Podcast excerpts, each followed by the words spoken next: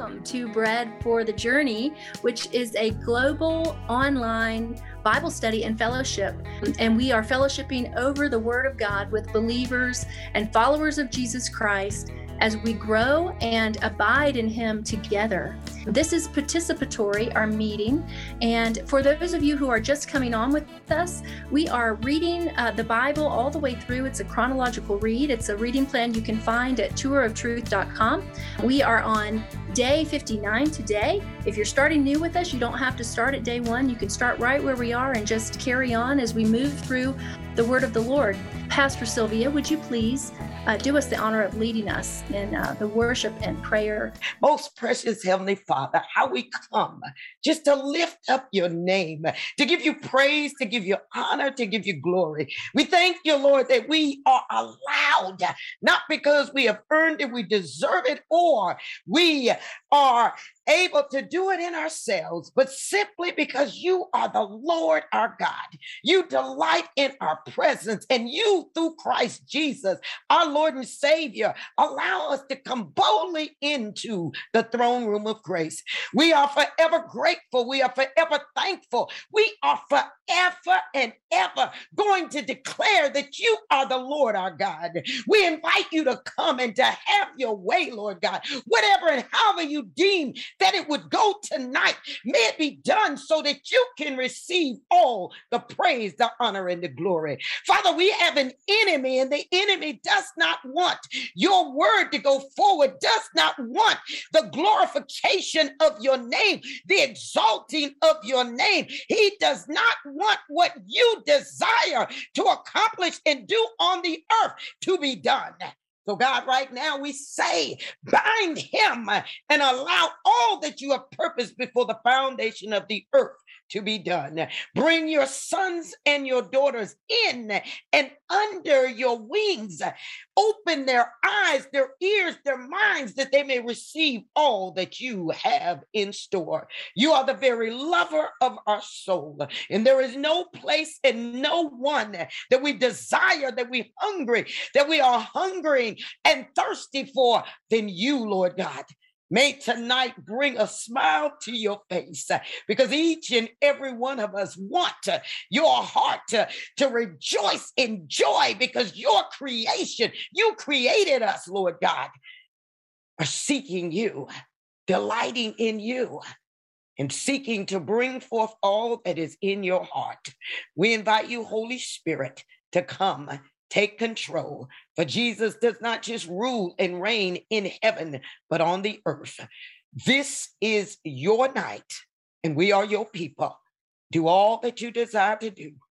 And we are going to thank you and praise you in advance in the mighty, mighty name of Jesus Christ. Amen and amen. Amen. Amen. Thank you so much, Pastor Sylvia. Again, to reiterate, the way uh, this uh, fellowship operates is that uh, the facilitator, uh, my name is Krista Smith, by the way. I'm one of the facilitators with Tour of Truth, along with Pastor Sylvia Laughlin and Pastor Jed Robine. And we are facilitating, walking through God's Word. So, uh, with those who come and join us in this online global fellowship, um, but it's participatory. And so, we want you to interact and engage and share what the Lord is uh, saying to you and questions you might have feel free this is a place that you can do that um, and you can jump in but well, the way that it will begin is that pastor jed will sort of unpack an overview and then he'll lead us into a time of discussion and perhaps questions i just wanted to mention a little bit about numbers uh, before Pastor Jed just continues to unpack it. Um, numbers, you know, it's kind of a strange title for the book. The book is called Numbers because at the start, um, God ordered a counting of the pe- people like a military census um, in the 12 tribes of Israel. And after counting uh, all of the men who were over 20 and fit for fighting, um, the Israelites begin to travel through the wilderness in these well ordered divisions with God in the middle.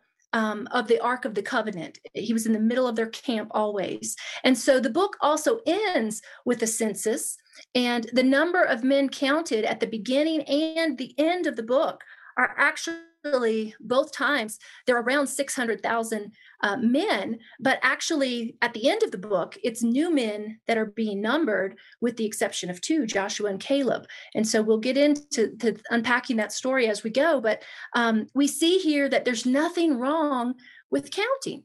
And, you know, on the day of Pentecost, someone said, 2,998 splash, 2,999 splash, 3,000 splash. So we see, you know, shepherds also have to count sheep and fishermen, they count their fish. So there's nothing wrong with counting unless the reason that you're counting is that you're motivated by pride.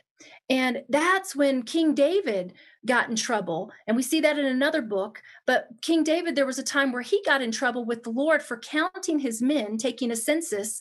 King David counted his troops after he won the battle, but he should have counted them before. Because Jesus even said in Luke uh, chapter 14, verse 31, he said, No man going into battle doesn't sit down first and count his troops to see whether he has more than the enemy. So, here in the book of Numbers, um, they were counting their troops before the battle and numbering the fighting men of Israel before they had to meet an enemy. And there are many things that we need to also learn from this book. In First Corinthians chapter 10, verse 11, Paul talks about the book of Numbers and he says these things happened to them as examples for us, that uh, they were written down to warn us. And it says who they're who it's written down to warn. It says those who live at the end of the age. That's us. And so now I'd like to ask Jed to talk with us a bit more about this book as he unpacks some of what we've been reading and leads us in further discussion. Pastor Jed. As we've been studying Leviticus, and now we're into the book of Numbers. There's a few things that the Lord laid on my heart for us this evening. One of the things that the Lord really laid on my hand, on my heart, and this is where I want to spend just the bulk of the time of our conversation this evening, uh, is in the Christian's relationship with the law. As we read through the law of Moses, um, this was confusing for the early church. You can read about all that in Acts 15 and, and pre, pre, previous chapters. Um, what do we do with these Gentiles that are getting saved? Do they come under the law of Moses? Um, what is the the what Lord? What are you doing with the law of Moses? And I want to, as we're studying it, it's a perfect time to let the Bible interpret the Bible. And we have the benefit of Christ has come the first time, and we have New Testament theology to look back onto what he did previously to understand what the Lord wants us to take away. And so, as we're studying the, the scriptures now, um, I want to read the scriptures to us as we set the table for this conversation about uh, the Mosaic law in particular. And, and, we need to remember God only works through covenants. Uh, and the covenants are always from God to man, and they're progressive. And so God's bringing forth the seed of the woman that's going to crush the serpent's head. That's Jesus. So we go through the, the covenant of Noah. God promised never to flood the earth again, made a covenant.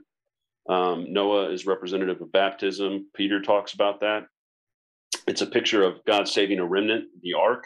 You know, Jesus is the ark of humanity. There is a way through judgment. We have the Abrahamic covenant. You know, God picks one man. There are no Jews or Gentiles out of one man, he's the father. Paul calls him the father of Jews and Gentiles, and we'll read that in a moment. But from there, we go to, to where we are now in the story. God is defining further his culture and his ways, and he's teaching Israel uh, how to walk with him, and they are to teach his ways and his laws to the nations. We're going to get to David, uh, you know, down the line when God makes a covenant and says, "One of your descendants will be on my throne forever," and we know that's Jesus. You know, Jesus is the son of David, and God establishes a new covenant in Ezekiel. You can read about that Ezekiel 26 or Ezekiel 36 and uh, Jeremiah 31. God establishes it with Israel, extends it out into the nations, which is where we are. Um, you know, Jesus told his disciples, "We got to. There's another flock I need you to go to." He's going to gather in the tribes, every tribe and tongue, and that's where where we are in the story. We're in the new covenant, and so to understand from a new covenant perspective, our relationship like what does god want us to glean from the mosaic covenant? What's applicable? What's not? What has changed? What is the same?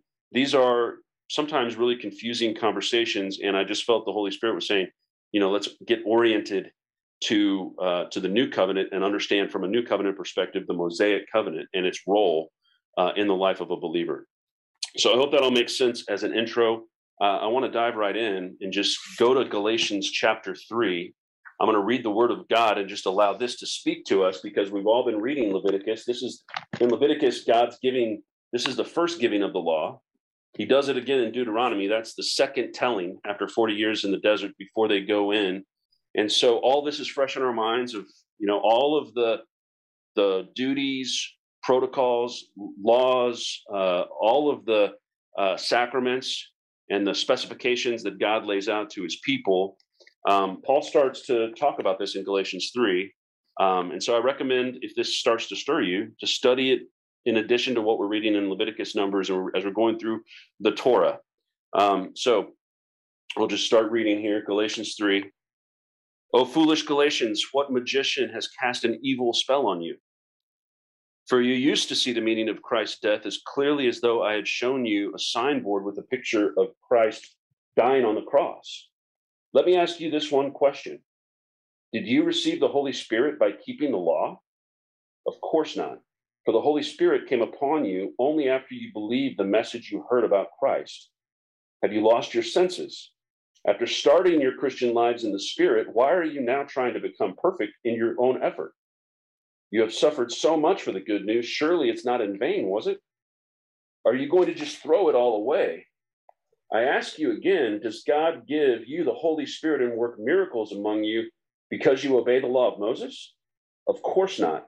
It is because you believe the message you heard about Christ. In the same way, Abraham believed God, so God declared him righteous because of his faith. The real children of Abraham, then, are all those who put their faith in God. What's more, the scriptures look forward to this time when God would accept the Gentiles too on the basis of their faith. God promised the good news to Abraham long ago when he said, All the nations will be blessed through you. That's the Abrahamic covenant, obviously. And so it is. All who put their faith in Christ share the same blessing Abraham received because of his faith. But those who depend on the law to make them right with God are under his curse. For the scriptures say, Cursed is everyone who does not observe and obey all these commands that are written in God's book of the law. Consequently, it is clear that no one can ever be right with God by trying to keep the law. For the scriptures say it is through faith that, the, that a righteous person has life. How different from this way of faith is the way of the law, which says, if you wish to find life by obeying the law, you must obey all of its commands. But Christ has rescued us from the curse pronounced by the law. When he was hung on the cross, he took upon himself the curse for our wrongdoing.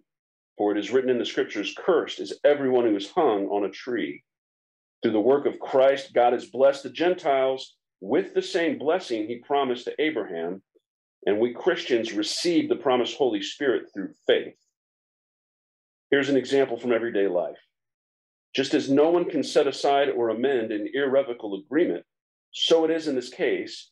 God gave the promise to Abraham and his child or seed. And notice that it doesn't say the promise was to his children, plural, as if, as if it meant many descendants. The promise was to his child, and that, of course, means Christ. This is what I'm trying to say. The agreement God made with Abraham could not be canceled 430 years later when God gave the law to Moses for God would be breaking his promise. For if the inheritance could be received by keeping the law, then it would not be the result of accepting God's promise, but God gave it to Abraham as a promise. Well, then why was the law given? It was given to show people how guilty they are. But this system of law was to last only until the coming of the child to whom God's promise was made. And there's this further difference. God gave his laws to angels to give to Moses, who was the mediator between God and the people. Now, a mediator is needed if two people enter into an agreement, but God acted on his own when he made his promise to Abraham. Well, then, is there a conflict between God's law and God's promises? It's a key question. Absolutely not. If the law could have been given, it could have, could have given us new life, we would have been able to be made right with God by obeying it. But the scriptures have declared that we are all prisoners of sin. So the only way to receive God's promise is by faith in Jesus Christ. Until faith in Christ was shown to us as the way of becoming right with God, we were guarded by the law. We were kept in protective custody, so to speak, until we could put our faith in the coming Savior. Let me put this another way the law was our guardian and teacher to lead us until Christ came. So now, through faith in Christ, we are made right with God. But now that faith in Christ has come, we no longer need the law as our guardian. So you are all children of God through faith in Christ, and all who have been united with Christ in baptism have been made like him. There is no longer Jew or Gentile, slave or free, male or female, for you are all Christians and you are all one in Christ. And now that you belong to Christ, you are the true children of Abraham. You are his heirs, and now all the promises gave to gave he gave to Abraham, he's given to you. So that is Galatians chapter 3. And here's the point. You've heard Paul say it over and over again. Faith in Christ. It was, it was by faith Abraham received the promise. And it's that same faith applied by a Gentile or Jew, male, female, slave, or free, any believer, anyone who puts their faith in Christ receives that promise that God gave to Abraham. So the law was our guardian, as Paul just said, given to us to show us that we were sinful, to teach us about God's ways, and that we were all have fallen short of that. Um, and I want to dive into Hebrews because this is a important book too in this conversation. I'm going to read just a few verses, but I hope that this kind of settles some things in us in our hearts as we walk through this. Now, the, the letter of the Hebrews was written to the Jewish people, and here's what was happening Jewish believers were actually under persecution. They were returning to the old covenant because of because other Jews were pressuring them because they had given their lives to Jesus. And so this letter was written to Jews who were Christians saying, don't go back to the law of Moses. And it's pretty clear when you read the letter. Um, this is heavy theology and some meat, but and so I encourage you guys to, in your own, just like you could read the letter to Galatians, to study Hebrews 8, 9, and 10 in particular. Um, and I'm going to hit some of these verses just to make a few points as we continue the conversation about the law. So I'm going to read Hebrews 8, starting verse 6 through 13. Our high priest, Jesus, has been given a ministry that is far superior to the ministry of those who serve under the old laws, for he is the one who guarantees for us a better covenant with God based on better promises. If the first covenant had been faultless, there would have been no need for a second covenant to replace it. But God himself found fault with the old one. He's talking about the Mosaic covenant, not the promise to Abraham. And he quotes Jeremiah 31 The day will come, says the Lord, when I will make a new covenant with the people of Israel and Judah. This covenant will not be like the one I made with their ancestors when I took them by the hand and led them out of the land of Egypt. They did not remain faithful to my covenant, so I turned my back on them says the Lord. But this is the new covenant I will make with the people of Israel on that day, says the Lord. I'll put my laws in their minds so they will understand them, and I will write them on their hearts so they will obey them. I will be their God, and they will be my people. And they will not need to teach their neighbors, nor will they need to teach their families, saying, You should know the Lord, for everyone, from the least to the greatest, will already know me, and I will forgive their wrongdoings, and I will never again remember their sins. When God speaks of a new covenant, it means he made the first one obsolete. It is now out of date and ready to be put aside. So the Mosaic covenant, this is again written to Jews saying, God is making some changes to what you understand about the Mosaic covenant. And he goes on to explain further uh, in chapter 9. I'm going to pick up in verse 11 for the sake of time. Listen to this. This is really, really key. And I, I think there's some revelation here that we're going to need. Christ has now become the high priest over all the good things that have come. He has entered that great, perfect sanctuary in heaven, not made by human hands and not part of this created world. Once for all time, he took blood into that most holy place, but not the blood of goats and calves. He took his own blood, and with it, he secured our salvation forever. Under the old system, the blood of goats and bulls and the ashes of a young cow could cleanse people's bodies from ritual defilement. Just think how much more the blood of Christ will purify our hearts from deeds that lead to death so that we can worship the living God. For by the power of the eternal Spirit, Christ offered himself to God as a perfect sacrifice for our sins. That is why he is the one who mediates the new covenant between God and people, so that all who are invited can receive the eternal inheritance God has promised them. For Christ died to set them free from the penalty of the sins they had committed under that first covenant. Now, when someone dies and leaves a will, no one gets anything until it is proved that the person who wrote that will is dead. This will go into effect only after the death of the person who wrote it. While the person is still alive, no one can use the will or get anything uh, of the things that were promised to them. So this is really, really key. I want to pause here. We understand this in, mar- in marriage. You marry someone until death do you part, correct? You don't break the law. You're not committing adultery if your spouse dies and you marry another person, correct? That's what the author of Hebrews is saying. God, right? If you think about the covenant in Sinai, God married Israel. I'm not going to develop that idea because you can read about it on your own. It's many people have taught that. He's entering into a covenantal marriage relationship with Israel. Now, it just so happens that he himself died. He allowed himself, as the husband, to die, thus freeing his wife, Israel, and the rest of the world to enter into a new covenant. So when he's resurrected, the old covenant no longer applies. He is establishing a new marriage relationship with human with human, humanity. He's changed the terms on which we have a relationship with him. That's why when when the, the veil is torn, when Christ is dies, he says it's finished, right? And this veil is torn in the temple. And that veil, guys, is not like a bridal veil, real thin, you know, silk fabric. No, this is a thick, six inch thick piece of woven carpet that was seamless and it, it ripped from top to bottom.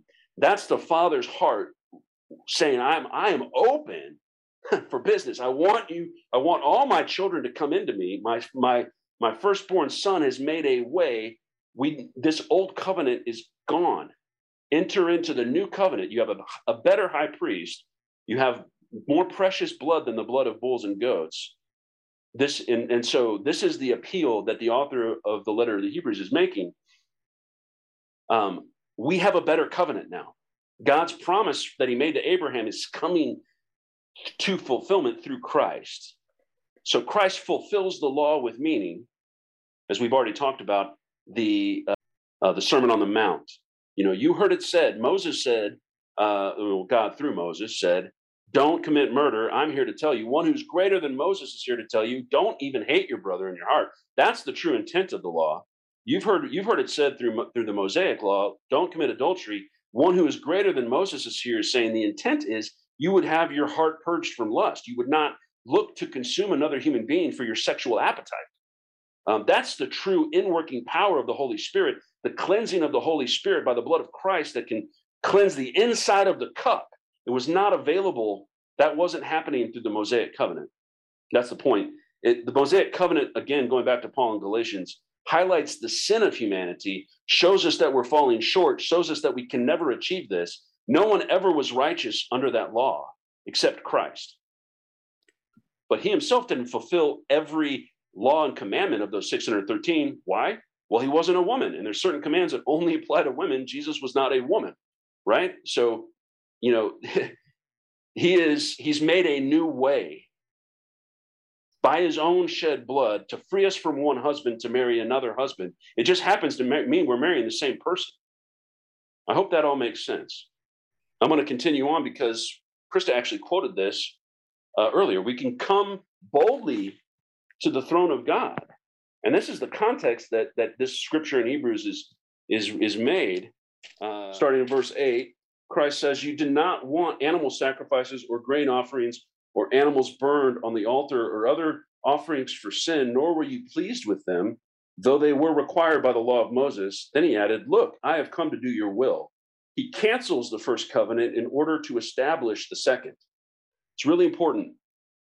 Christ canceled the Mosaic law. He set up a new way of relating to the Father. Jesus said himself, No one comes to the Father but through me. There's one way, it's by the blood of the Lamb and again, the Mosaic Law points, all of the blood sacrifices we've been reading about point to the ultimate blood sacrifice. All of the lambs slaughtered for 1500 years on Passover pointed to the Passover lamb. And so these are types, shadows. Uh, the the obviously the the moral law of God has been it existed before uh, he gave the law to Moses. It was wrong to commit murder when Cain killed Abel. The law of Moses didn't, you know, it's just stating what was already woven into the universe. So the moral laws of God, uh, he, God's not saying it's okay to commit adultery now. That's not what he's saying. But our obligations to that law are changed because of the blood of Christ and because of the ratification of that new agreement that God has made through the shed blood of Jesus.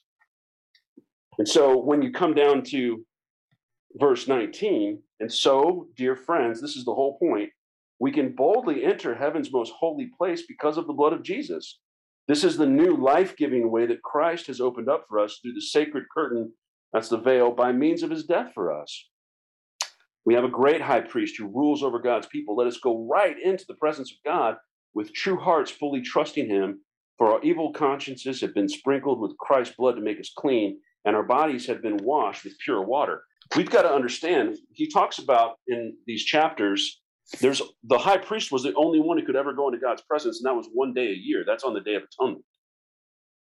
And so God has thrown open that veil for us all to come in. It's it's an it's an amazing. Think about all the ordinances we've read about that to be a high priest and all that was required of these uh, these priestly tribes to minister before the Lord. He said at one point, if you even look at the instruments and the utensils, you die. Right? Uh, the the severity of this covenant that Israel's under was serious business. We talked about last week, you know, strange fire, and uh, we talked about Uzzah touching the Ark of the Covenant and God killing him. He's holy, and so sin is a big deal. Sin can't be in God's presence, and so the author of Hebrews is saying now it's not just the high priest. Jesus is the high priest now. He's gone in and sprinkled his blood, and we can boldly come into God's presence because of that blood. The way has been made clear, the curtain has been opened. So every tribe and tongue can now come in and worship the Father because of what Christ has done for us. And so the result of this, this revelation for the Hebrew Christians that are getting this letter should have been there's no way we go back to the old covenant. There, we, we are under a better covenant. We cannot compromise. And this letter was given so that they would endure because he goes on uh, to talk about Hebrews 11 in the hall of faith and saying, you know, pay the price, count the cost. It's worth it. Jesus is worth it. The new covenant is superior and it is the fulfillment of God's promises. His covenantal work has been fulfilled through his son who died for all humanity. So that is the relationship that, that a new covenant believer has with the law of Moses. The law of Mo- we are not under the law of Moses. We're in the we're in the new covenant, but the law of Moses can teach us so much about God's heart and who he is. It's revelatory. Like Paul says, it's a tutor, it's a guardian. It is absolutely worth studying the law of Moses and learning about because that's why God gave it his revelation is in it. The Bible says it's a perfect law. There's nothing wrong with the law. The error is with humanity. I mean, think about this. This is mind blowing to me. God is perfect. God wrote a perfect law. He gave that perfect law to imperfect man. Imperfect man then used that perfect law to murder the perfect God. There's only one broken link in that chain, and that's humanity. We took God's law and we murdered God.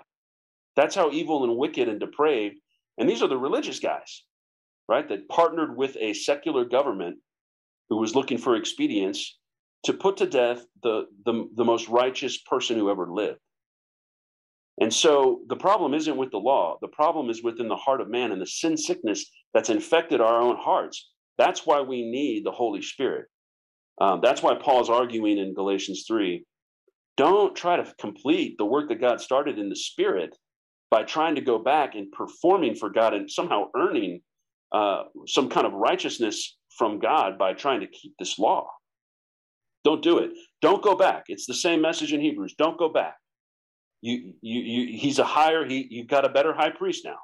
There's the blood of Christ is superior to the blood of bulls and goats, and so you know he's paid the price we're covered by his blood, and his righteousness has been imputed to us as believers Gentile, Jew, male, female. The good news is we all get Jesus. That's what Paul's saying. There are distinctives, like, you know, people say, well, does that mean then that there's that the Jewish people don't have a call? No, of course not. This is uh, the the point is if you're a Jew and you put your faith in Yeshua, you get Yeshua. If you're a Gentile and you put your faith in Yeshua, you get Yeshua. There's still distinctives between men and women. There are New, New, New Testament uh, teachings that are applied to, to women and wives and mothers and men, husbands, and fathers. So there still are distinctives. Paul's not saying suddenly there's no, there's no such thing as a woman or a man. No, there are distinctives that, that we are we're called to fulfill. But in terms of our inheritance, our reward, as Paul says in Ephesians 3, and we talked about it, Jew and Gentile are one in Christ, joint heirs together of the promises that God made Abraham, right? There's no Jew or Gentile. Abraham is the father of faith. Whether you're a Jew or Gentile, the same faith that, that was God declared him righteous is the same faith that we put in God's, the gift of God's son. And so I hope this is all tracking as we're reading through the law. Uh, it's important as we uh, glean truth and we glean what God has done in a previous uh, covenantal dispensation. The promise of Abraham is still active. The Abrahamic covenant hasn't changed. God's fulfilling that. There's a, mechan- a, a different change in terms of the covenantal terms that's important for us to understand. Our first husband sacrificed himself and died so we could marry a second a, a second husband. It just happens to be the same person. so I know it's a little uh, a little dense uh, tonight, but I wanted I just felt the Lord saying we need to set this. Let His let His new covenant word inform our understanding as we're reading through the law to understand what He is saying to us as New Testament believers. Finally, I just want to say one word about numbers. I was in my heart. I, I shared it on the breadcrumbs this morning, but you know why when you're looking through numbers as we transition to this book there are some narrative passages in there the story is unfolding as israel goes through the wilderness but they're recording genealogies they're recording so many lists uh, all of this uh, technical information that god is wanting recorded for posterity is having moses recorded why? Well one word uh, remember. This word is said is used 240 times between the old testament and the new testament and you know, we forget. Human beings forget. And I just felt as I was praying this morning, like, you know, this is a lesson for us. You know, a lot of us have prophetic history, God's spoken things over our lives, and we can we can easily forget our own story. You know, do we write down what God is saying? Uh, we got to remember how good He is and be thankful for what He's done. Everything is is is progressive and leading us up to the moment that we're in right now, or the season that we're in right now and he's prepared us for this season. He's going to prepare us for the next. But it's easy to get lost in the moment because we're human beings and we get we kind of keep our, our eyes kind of fall to the ground and what's immediately in front of us. And the Lord, I think Numbers is a great book for us to remember that simple lesson.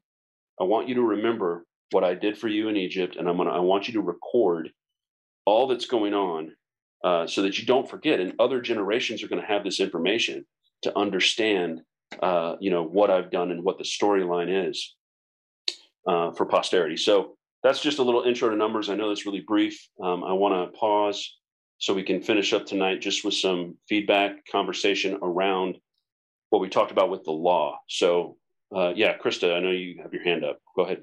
If I may, I just wanted to say that is just so great what you just shared. And it is a lot um, it is a lot in in the terms especially of where you're touching on the marriage. And i think that we should we will continue to unpack that as we get into deuteronomy and we see more of the verses that kind of lay that out.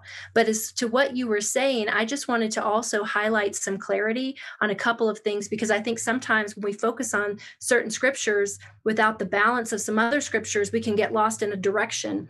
And so we need like all of it um, to help us have the fullness. And so you know we also know that the that jesus said i did not come to abolish the law I came to fulfill it. You know, and so he in in what you're saying is okay, the law got canceled. So some might take that as, oh yeah, well, it's actually canceled, but yet he said he didn't come to abolish it.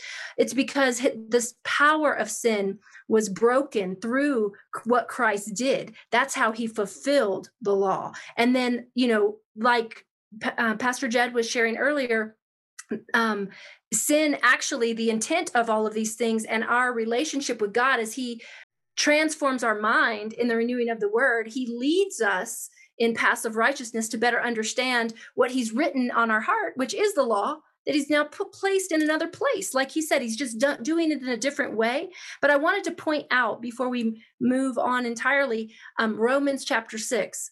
And I just want to read a couple of these verses and then I encourage everyone to go and read that after we've talked through this, because it starts with, Well, then, should we keep on sinning so that God can show us more of his wonderful grace? Of course not. Since we have died to sin, how can we continue to live in it? Or have you forgotten that when we were joined with Christ Jesus in baptism, we joined him in his death? For we died and were buried with Christ by baptism, and just as Christ was raised from the dead by the glorious power of the Father, now we may also live new lives. Since we've been united with him in his death, we'll also be raised to life as he was.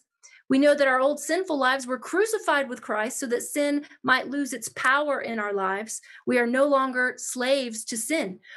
For when we died with Christ, we were set free from the power of sin. And since we died with Christ, we know we will also live with him. We're sure of this because Christ was raised from the dead and he will never die again. Death no longer has any power over him him. When he died, he died once to break the power of sin. But now that he lives, he lives for the glory of God. So you also should consider yourselves to be dead to the power of sin and alive to God through Christ Jesus. Do not let sin control the way you live. Do not give in to sinful desires. Do not let any part of your body become an instrument of evil to serve sin. Instead, give yourselves completely to God. For you were dead, but now you have new life. So use your whole body as an instrument to do what is right for the glory of God. Sin is no longer your master, for you no longer live under the requirements of the law. Instead, you live under the freedom of God's grace. Well, then, since God's grace has set us free from the law, does that mean we can go on sinning? Of course not. Don't you realize that you become the slave of whatever you choose to obey? You can be a slave to sin, which leads to death, or you can choose to obey God, which, which leads to righteous living. Thank God. Once you were slaves of sin, but now you wholeheartedly obey this teaching we have given you. Now you are free from your slavery to sin and you have become slaves to righteous living. Praise the Lord. So I feel like in totality, that sort of gives us both sides of it. It's the same, it's the same message. Yeah. Mm-hmm. The Holy Spirit gives you the power to obey Christ. He set you free from the penalty of the of the law. He's residing in you to to sanctify you which is the way that you can live righteous before God, is not by our righteousness as filthy rags, but Christ in me, his righteousness and the way he leads by the Holy Spirit. If, if you're the same as you were 10 years ago, something's wrong. You know, if, if you've never been convicted for sin by the Holy Spirit, you need to, we need to ask ourselves those questions like, what's going on? But if you have been, and you can, you can feel the, the power of the Lord in your life, teaching you, training you, uh, delivering you, healing you, uh, changing your mindsets, and leading you to a more victorious life in Him. That's that's the inheritance that we have through the relationship of the Holy Spirit. Amen. Thank you, Krista. Uh, just want to open up for other folks to to comment. I know it's a pretty thick, meaty chunk this evening, but since we're in the law, it's good to have this conversation. I think. Are there other thoughts out there? In understanding that there is a theology that says once saved, always saved. And that is not what you're saying. What you're saying is, is that Christ has given us access and the ability by the power of the Holy Spirit to live lives led by Him because He does not lead us to sin. The Bible tells us that He does not tempt us to sin. It's impossible. Amen. It's not even there. So, in when we are filled by the Holy Spirit, who is our teacher, who is our guide, who leads us, He leads us into righteousness He may lead us into the wilderness like he did Christ, but it was not into sin. And the power that sin had over each of us, because Satan was our taskmaster, he is no longer. We are now in Christ. That's why Ephesians says it over and over again from chapter 1, verse 1, all the way through. In Christ, in Christ, in Christ. It's an actual positioning in Christ Jesus. In Christ Jesus. Will sin show up? Yes. But do I have to give in to that? Absolutely not. Because the Spirit of God does not sin, and He is the power that will keep us from doing it. And as I've said before, even when we look at the new covenant and the things that Christ said, they are a, I would say, they're even more challenging if you're not led by the Spirit and you try to do it in your own. Jesus said, Love your enemy. The Old Testament said, An eye for an eye, a tooth for a tooth. That is not what Christ teaches us in Matthew chapter 5. He says, He says, Love your enemy. Bless those who curse you and do good to those who despitefully use you. So God is not saying do whatever you want to do and I'm accepting and that's okay. What he's saying is I've given you my spirit that will lead you into the things that are pleasing to me so that you can stand right before me and you can come boldly into the throne room of grace because sin no longer can hold you in captivity and in bondage. Amen. Well, even in today's the daily reading, you know, there's a portion in Leviticus there that's all about a jealousy offering for a, a husband that believes his wife is committing adultery. And I was just thinking about the adulterous woman. You know, Jesus, this adulterous woman is caught in the very act of adultery, brought out before Christ. They want to kill her, which is right exactly what the law says to do. But the one who wrote that law, you got to remember, God wrote the law with his finger. It says it in Exodus, the first tablets, God wrote it on a tablet of stone. Moses smashes it when he comes down and they're worshiping the golden calf. But um, Jesus stoops over in the dirt and starts writing with his finger in the ground. Um, and some scholars debate about what he's writing. Some say, well, he's writing the sins of the people that are in the crowd there. Um, I don't know. I just I believe he's saying, "I am." I was there when I wrote that law, and I'm not condemning this woman. Let the first one who's without sin let him throw the first stone. And of course, they all walk away. Where are the ones that condemn you? Uh, they've all left, sir. Neither do I condemn you. Go and sin no more. He's not condoning her sin, nor is he uh, not addressing it. But the, the, the righteous judge is the one who he wrote that law. He has every right to apply that law in any situation as he deems fit. So, you remember they're trying to kill him for the Sabbath. You know, you're healing on the Sabbath you're eating grain on the Sabbath. And he says, Man, I'm the Lord of the Sabbath. Mm-hmm. I made Sabbath for man, not man for the Sabbath. You guys are missing my heart. You are so hung up on, you know, you you would not heal this man with the withered hand because it's a Saturday. I'm stretch out your hand and I'll show you that I'm here to forgive sins. That's the compassion, that's the beauty, that's the mercy of God who wrote that law. He's not bound by it he's not bound by the by the way that men and and and religious leaders want to apply that law. He is a righteous judge, and so he's setting an, uh, an example of again fulfilling the law with meaning. Um, you know, he, he he mercy triumphs over judgment. Go and think about this. He says at one point to the Pharisees, right? I, my, I, I delight in mercy. Go think about that for a little bit. Um, so anyway, other thoughts out there as we're chewing on uh, this. And I just want to say up front, guys, like these are just thoughts that I felt in my own heart. I'm not saying Jed's got all the answers by any stretch, but I looking at the Word of God, and I'm thankful for that we're in the new covenant because we're living in the days that the prophets long to see. We're living in the days of some of the greatest fulfillment of the prophetic scriptures that, that the prophets longed to see. For thousands of years, they've been unfolding. You know, we just read in Leviticus 26, God actually says to Israel, I'm going to scatter you to the nations because you're not going to obey me. And he says it in Deuteronomy 30, the second telling of the law. says, I'm going to scatter you all over the earth, but I'm going to regather you back for the sake of the promise I made to the ancestors. And so he's going to fulfill his promise. And he knows before they take one step into the into the land, they're going to fail. But how comforting that is that God's will and his faithfulness is what everything is predicated upon. God is going to complete and he's going to fulfill that promise he made because that was a covenantal, unilateral declaration of intent. Abraham, through you, every family on the earth is going to be blessed. And we're living in the days where that's taking place. And the people of Israel have been regathered from so many of the countries that God did scatter them. And that's a great prophetic witness to the power and the testimony of God's word. And he says to the nations, the nations are, when I do this, this is in Ezekiel, the nations are going to know that I'm the Lord. When I regather you, the nations are going to know that I'm the Lord. Amen. Other uh, other questions or thoughts about what we're talking about this evening?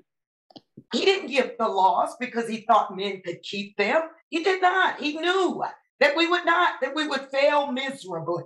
But the law came so that we would understand the great need that we have for him.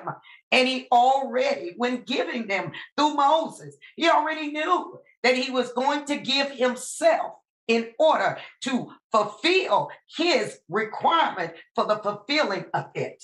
That's who God is. And he is the very reason why, no matter what it looks like, it seems like, or it sounds like, always remember we must that he is a God of love and compassion. And he is working to fulfill what he tried to establish in Genesis in chapter one for man to walk with him, to know him through revelation and personal relationship in the cool of the day. Amen. Amen. Um, for me, I'm just really blessed uh, by everything that was said today because, um, like it has been mentioned earlier, uh, many people have always had the belief that the Old Testament is obsolete because uh, Jesus came with a new covenant. And so we're really, really um, setting the foundations with uh, Romans chapter 6 and, and uh, Galatians chapter 3 was really a blessing for me. Um, uh, and I'm just reminded how faithful God is. Now he never fails. And when he makes a promise, he will keep it. And and I, I think it was a time when I, I am um, Pastor Sylvia reminded me also that you know the old covenant was, was a shadow of the real thing to come, which was Christ Jesus. So um, it, I mean, I, I get a very good understanding that Christ is the fulfillment, and that if I just trust in Him, am I led by Him?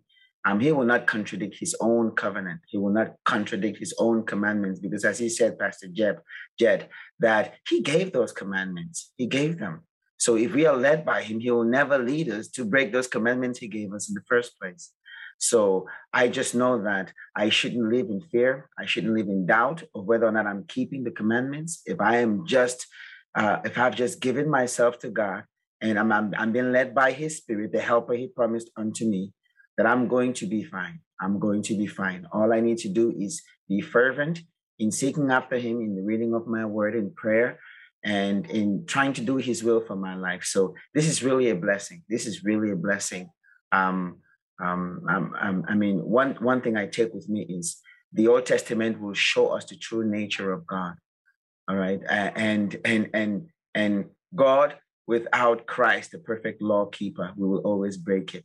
So um, one the reason more why we, should place our trust in God because uh, God said that we should believe in the one who, who He sent, which was Christ Jesus. So I will place my faith in Christ Jesus. Amen.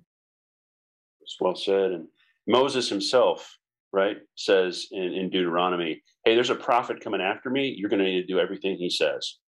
You know, Moses knew uh, of Christ coming. In fact, Moses is on, we talked about the Mount of Transfiguration a couple weeks back. You know, Moses saw Jesus. Moses understood God's plan uh, in a way that very, very few people did before his coming. Um, and so it's a, it, and Abraham, I mean, the letter to Hebrews said Abraham saw the new Jerusalem. He longed for the city not made by the hands of man, but the but the city made by the hands of God. So even in Father Abraham's uh, faith, he had a vision for New Jerusalem coming down, Jesus ruling and reigning. You got to remember, he saw Melchizedek, the king of righteousness who rules Salem, this the place of peace, Jerusalem. Uh, you know, Abraham had this in his heart. He had revelation. And so we are running this leg of, of the faith that's been handed down to us. Uh, and we've got to be, uh, as you said, Terrence, so humble and grateful for the, the free gift of the one who God sent on our behalf to make mediation for us and to ratify that new covenant by his shed blood. That's why, to me, the Passover, and I guess I should say this, you know, God's calendar hasn't changed. You know, these the fe- the feasts his are are just declaring the story of Christ. Every single one of them, he, Jesus has already fulfilled the spring feasts. The fall feast will be fulfilled when he comes back. Um, but when Jesus institutes the sacrament of what we call communion, he institutes it right into the Passover sacrament. says, This is this is my body. This bread that you've been breaking for 1500 years, this is me. This this the cup that you've been blessing, the four cups, this is all pointed to my blood that's going to be poured out to ratify this new covenant that God has promised. Um, and he said, I've longed to eat this meal with you. Amen. This is he's a relational God. He wants us to be in relationship with him. And he's made every way possible for that to occur and for him to tabernacle in our own hearts individually. And he says, You're the temple of God, right? You're being fit together, jointly fit together, brothers and sisters, stones, living stones, and the Holy Spirit inhabits us as his people. Um, it's a mind blowing, beautiful uh, fulfillment and culmination that we're, we're no eye has seen, no ear has heard of what it's really going to be like when when he establishes his kingdom on earth. But these are the deepest longings of the human heart that we were made to experience God and his pleasure forever. Anyone else have any thoughts before we bring this particular uh, session to a close? Um, I just wrote Matthew 22, 37 to 39. Uh, the two greatest commandments love the Lord your God with all your heart, your mind, your soul, your spirit. Love your neighbor as yourself. On these two commandments hang all the law and the prophets. And I like to keep it simple. And I feel like if I can love the Lord my God and love my neighbor as myself, all the 10 commandments are going to be fulfilled because they fall under righteous living. And if I can do those two things, um, it's going to be a good day. So it's just real. It's, I think those are the very hardest commandments to keep because we're selfish. And Amen. we think of ourselves first other than putting others first. And so this has been a great study and a great conviction. I appreciate it. Amen. I love what you said, Cindy, and that's it is God. He boils it all down. If you keep the law of love, you're not going to break any of the commandments. But and I will say this too: even if someone wanted to obey the Mosaic law, like you simply can't because the there is no temple right now, and because of the shed blood of Christ, the blood of bulls of goats is obsolete. So the sacrificial system has been dealt with because of Christ. So the although we can study the, the Mosaic law uh, and understand what God was doing and what it was teaching us, it was pointing always pointing to Christ. There's no way to fulfill it today, even if you wanted to. Um, in terms of the, the, the totality of it. Um, and so I love, you know, Cindy, it's a great place I think for us to end tonight, just boiling it all back down to this is why God gave the law was to teach us how to love.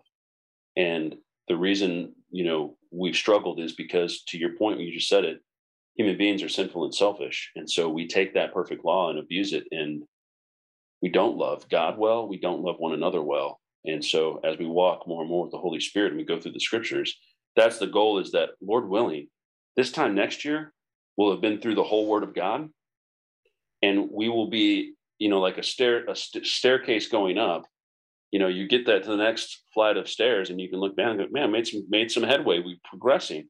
Oswald Chambers said, "Don't don't judge your Christian life by what happened yesterday. Take a look at where, where you were a year ago. And if you can see progress, like rejoice, like God is walking with us through our life. He's teaching us at work. He's teaching us through our marriages. He's, te- he's taught me so many lessons about him, him as a father through my own children.